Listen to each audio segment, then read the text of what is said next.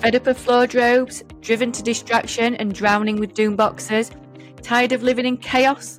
Welcome to Decluttering Untangled How to Declutter When You're Overwhelmed, ADHD, or Autistic. I'm going to help you uncover the secrets to decluttering no matter what hurdles you face. You'll discover how to declutter, de stress, and transform your world. I'm Heather Tingle, reformed hoarder, neurodivergent declutter queen, and your guide through the maze of mess. Let's get untangled.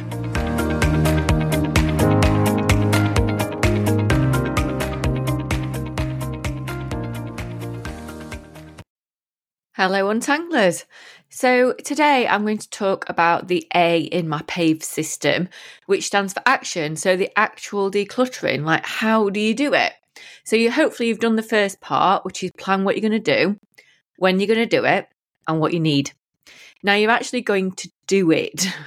So hopefully, if you listen to my podcast in episode six, you'll have figured out what micro category you're going to declutter and the start and the end point for that session. And if you're not working with an actual micro category, because maybe it's a big pile or a big mess, I'm going to talk about that as well today. So don't panic. So, what do you actually do? So, let's start with the piles of doom because they're always the difficult ones. So, with those, you're going to start by zoning. So, like I talked you through in episode one, you're going to put things in the rooms or in the areas where they should be.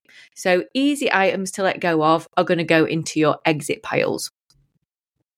You're going to use your bags or boxes or bags for life are ideal for this to put things into piles. These are going to be exit piles. So they're going to consist of action.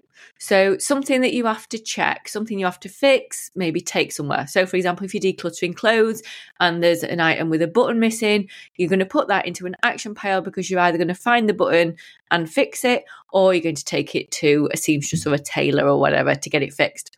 It might be a toy that needs some action. So, you might need to check the batteries on it or find the other part for it or something along those lines. If it's paperwork you're decluttering, it might need sorting out. So you might need to reply to it, or you might need to find some information from somewhere to be able to deal with it. So that's going to be your action pile. You're also going to have a pile for giving it to someone you know. So whether you've just discovered something that you were meant to give back to somebody, or you've ended up with, I don't know, a children's jumper that doesn't belong to your child, that's going to go by the, your door uh, in a bag with going to someone you know. You can have a bag for giving to charity. So you might have a bag or a box for this one. Um, bags for life are great because they're sturdy and you can put loads of things in them. You might also decide if you're doing clothes, for example, you might want those regular charity bags. They work really well too. So you can have a bag for going out to charity. You're going to have a bag or box, ideally a box if it's like paper recycling for items out to recycling. So whether it's um, paperwork, whether it's going to be recycling textiles, or whether it's going to be glass or plastics, you can have a box or a bag for recycling. And you don't have to separate them at this point. You could just chuck it all in one, and then when you get to taking them out of the house, that's when you can then separate them.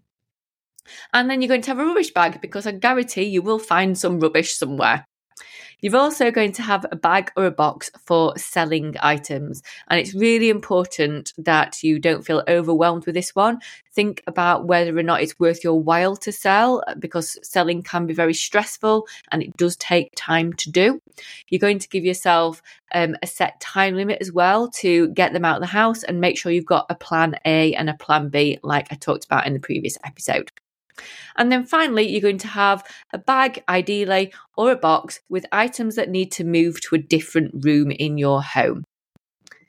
So, the reason why you want to do small declutters is that you don't want to get these piles to be too big because then they become massively overwhelming and a whole job in themselves. So, for example, five items to sell feels much more doable to list than 50. So if you can declutter little and often, that is absolutely perfect. I think everybody's so used to these big transformations, but actually, little transformations consistently will get you there so much better and you'll do it properly. So that way, you're not going to get tired out by it. You're not going to get worn out by that decision making process. And your decision making skills will be sharp because you're not going to get too tired. You're not going to get decision fatigue. And you're going to be effective in that decision making. So you're going to stay motivated. Plus, and this is the biggest reason for me, you'll do it properly. So you don't ever have to do it ever again. If you imagine like 50 mini declutters covering all your drawers or your cupboards or whatever, that is massively game changing for your entire world. So, and once you've done them once and you've done them properly, you only then have to maintain it, or you may go around a second time and be a bit more ruthless. So, when deciding what stays and what goes, don't forget you're going to use emotion, not logic, in the first instance, like I mentioned in episode three. So, you're going to pick an item up and decide do you adore it? So the KonMari method would be does it spark joy? Now, when I'm feeling low or in a mood, not very much sparks joy for me. If I'm struggling with depression, for example, I'm having a really bad day, sparking joy is a bit of a hard one. But I want you to look at that item and think do you adore it? Do you adore it enough to make it worth your while keeping it? Make it worth your while going through the effort of cleaning it, for example, or make it worth your while the effort of putting it away and looking after it. If the answer is no, it needs to go. If the answer is yes, or it makes you smile in some way, then that's a definite keep, regardless of any logic involved. So you're going to compare items against each other and work to the rule of only keeping what you adore and also items that fit, fit that fit in the space that you have for them. So this is when part of the KonMari method works really well. Now, I do like the KonMari method in a lot of respects, but I think if you're neurodivergent or you're overwhelmed or if you've got a very cluttered home, it can be quite problematic. So I've adapted it for my method to getting items, similar items together and comparing them against each other. So the only item with a KonMari method is if you do it in too big a category. For example, if you put all your clothes on the bed to sort through, it's far too overwhelming. And before you know it, you end up not being able to go to sleep on your bed that night. Or you end up throwing them all on the floor and then it's like that's not going to get sorted out for at least another five months. So I want you to keep it to tiny micro categories. The power of the pile is very useful though. So being able to see what you have that is the same type of item is a surefire way to work out what you have too many of. Or if you do have too many of one item, don't think that that's a bad thing because it isn't. So, but it is very useful to know what is important to you and then look at other categories that aren't important that you can then reduce to be able to keep your important items in a proper place. So it's kind of a way of working out what the trade off is by keeping some and getting rid of others to make space for them. If you've got a pile of random items or a bag or a box or a drawer of doom, and I have mentioned doom already, but if you didn't know, that's didn't organise, only moved. That's what it stands for. I want you to think less decluttering and organising it. And that's because you only have so many decisions you can make in a day or a decluttering session. So asking you to think less is a bit of a weird thing for me to say, but I really do want you to work on this one. Because what happens is if you look in that doom box or bag or drawer, you're going to waste half of your decisions deciding what to pick up next. So, what item am I going to decide on next? You're going to look at it and then do a search. And that is wasting a decision for every item. So, if you've got 50 items in a drawer, you're going to make 50, 50 decisions just deciding which one to pick next. And then another 50 decisions deciding whether or not it's going to stay or go or not. That is 100 decisions when actually, if you just closed your eyes and pick something, you're only going to do 50 decisions rather than 100. So it's going to be less tiring for your brain.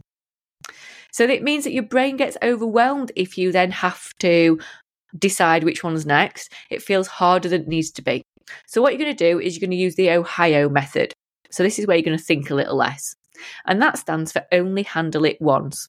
Now, I'm not talking about having a piece of paper and putting a mark on it when you pop it somewhere, and the next time you pick it up, put another mark on it. My God, that's too much like hard work for my brain. So, what I want you to do is to close your eyes if you have to and reach in and pick an item up. It's that simple. Then you're going to make a decision on it and then you're going to put it in one of the piles or one of your zones. No thinking about what item to pick up next. It's literally the next one that you pick up. If it's a room that you're working on, then you just need to pick up the next item in front of you. literally the next item that your foot is going to touch or the next item that is on the top of the pile that you're going to pick up rather than looking around and searching for the next thing. And this becomes easier and more automatic the more you do it. So pretend you're doing a lucky dip. You never know what that next item is going to be. And the great thing about that is it takes time. Now, you might think that this is a bad thing. Again, it's really not. Um, decluttering, if you're going to do it properly, has to take time. I think these days we're all in like a big rush. We think faster results are better. Actually, it's really not. Um, if you want to do it properly, you need time and you need to take time. So you might need to think think this is a bad thing, but it's not because in nearly every client session I do, clients talk through the items they're holding with me. Tears are shed, trauma is released, memories are recounted. And that is a really, really vital part of the process. We need to do it so we can feel good about it. And it's healthy to do it because it's far better to process our emotions than just work through logic and throw it all out. And then we're left trying to process past events without the item with us. And it, that can leave a bit of an emotional hole, a bit of a void. If you find something that you're not ready to process yet, put it in a sentimental box to deal with later. And it's totally okay if you're not ready to make any decisions on that item yet, if you're not ready to face those emotions. Totally okay. And as you're going through the items, deciding if an item should stay or go, and you get stuck on sentimentality, I want you to ask yourself do I have another item from that person or another item from that memory that it evokes that you like more? If the answer is yes, then it's okay to let go of this one. If the answer is no, and the item makes you smile, then I want you to put that in the special place where only the sentimental items go, whether it's a box or a bag, and that's going to be dealt with later. As sentimental items are the last category that you should attempt to declutter. Something else I want you to do, I'm getting very bossy today, but it's very controversial. But I promise you, it is the best way. And that's if you're not sure about whether to keep an item or not, I want you to keep it.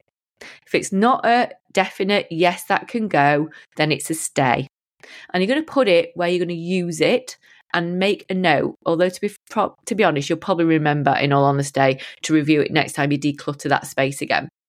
So I find that once clients have gone through a category once, when they finish decluttering, they go back to the beginning categories again and they end up being more ruthless as they know the system works and they practice decision making and are better at it now. So when they revisit the item, it's either being used and enjoyed or it's still not being used and loved and that way they know it can then go. And this is where I get people disagreeing with me in decluttering groups. And because what I don't want you to do is what they suggest is to create a pile for I'll decide on this later. I'll look at this later. Delayed decisions. As all that ends up being is it becomes a big box of procrastination that's not going to make you feel good. It's going to make you feel bad every time you look at it. And let's face it, decluttering is hard enough. But if you imagine that you've then got a whole box full of those items, oh my God, you're definitely not going to want to work through that. So let's face it, it is going to stay where it is for years. You're going to trip over it. It's going to have things piled on the top of it, or it gets put in a loft or in a cupboard somewhere, in theory, out of the way because you know out of sight is out of mind but let me tell you, that does weigh on your mind. You still know it is there. And it's probably I already need to say is that the people that disagree with me on this are the ones that are wanting help with their own clutter and they are still living in clutter years after they disagreed with me on this, on how to deal with it. And that's because you have to practice making decisions and you'll get better at it. The more you do it, the more you trust your own judgment. If you end up with lots of delayed decisions, you're not making any decisions at all. And it's so much easier to then go, oh, I'll put that to de- decide later. I'll put that to decide later. And before you know it, you've got an entire house full, or like I used to have, an entire room full. So the more you make those decisions of a yes or a no, which are definite, even if it's for the time being, the more you end up trusting your own judgment. If you're anything like me, it's highly likely at the start of the process you didn't trust your own judgment. You'd never been able to make your own decisions. Either somebody else had done it for you, or you were too worried about the decisions you were making to feel confident in them. So you're scared of making a mistake, just like you are at the beginning. But keeping an item isn't making a mistake. If you keep it and then six months down the line you're ready to let it go, then you know you've made the right decision because you've tested it out. You gave it a reprieve. You know it can go. And I can guarantee it if you end up with a box full of items that are delayed decisions, you will not get to that point anytime soon. It also means that you start to get comfortable with letting things go as you then have no regrets about anything, which is massively important. So once you've made your decisions, the main thing I really want you to be aware of for afterwards is that it's so easy to get all the things into those exit piles, all nicely sorted, and then you walk away because you're tired. Like you've done enough for today. Like you've sorted it. You've sorted it. It's all done. It's all in piles. It's all ready. But then those piles stay there for now. And then before you know it, they've got mixed up again, or they've just been added back into the jumble of the room, undoing all your hard work, or you end up second guessing your decisions and pulling things back in again. Or what's even worse is when someone else comes in and say, you, "Oh no, you can't get rid of that," or "You can't decide on that one." So for every session of decluttering you do, I want you to set time aside before you get too tired to actively take things to where they should be. So the items get moved into the room they're meant to be in, or popped in the car for taking to the person's house that they were owned by, or they get put in the bin, or they get put in the recycling. It's so important to finish this part off, including listing items for sale. There are so many clients I visit that have got piles and piles of stuff they're going to sell one day, but they never get round to. So I really want you to include time set aside for that as well. I suggest if you're doing 15 minutes of decluttering, five minutes should be the moving of items to finish it off. If you're doing an hour, set aside 15 minutes to complete what you're doing. Your brain is going to come up with many, many reasons why items should be kept. And I say reasons, not excuses, as you don't ever need an excuse to keep something. It is your stuff and it is your home. You don't need to create excuses to why you want to keep something. Just the fact that you want it is absolutely enough. It can be a totally random object that has no purpose whatsoever, but if it makes you smile and you want it in your home, you don't need to make a reason as to why you need to keep it. So, over the coming episodes, I'm going to go through all these thoughts that your brain's going to have, all those reasons that your brain's going to come up with as to why you should keep things. And more importantly, how you're going to counteract that so you know that you're making a really well thought out decision on each item rather than being held to ransom by your attachments and reasons why you should keep something. So I want you to practice decision making, even if it's a keep for now. Let the emotions come and let the thought processes and memories hit you. Make sure you've got a safe space or a safe person after your declutter session if you think there might be items that you come across that might be triggering. Get your piles sorted, put your recycling away, get your items moved, put your rubbish in the bin, and any action points like checking something or taking something somewhere else diaried into your diary to make sure it happens. And let me know how you get on. In the next episode, I'll be talking about my PAVE system and the next part of that, which is V for vision and why it is so massively important. Until then, take care and keep decluttering. Thanks for joining me for today's episode of Decluttering Untangled. If you found anything that I've said today helpful, please do me a favour hit that subscribe button or leave me a review. It's like receiving a virtual high five that keeps me going and lets me know that I'm helping real people out there and I'm making a difference. Please remember, you're not alone in this. I'm building a community of fellow untanglers over on Facebook. Just visit the show notes for the link to my free decluttering community. So until next time, remember, you're not alone, you're not lazy, you can untangle your life.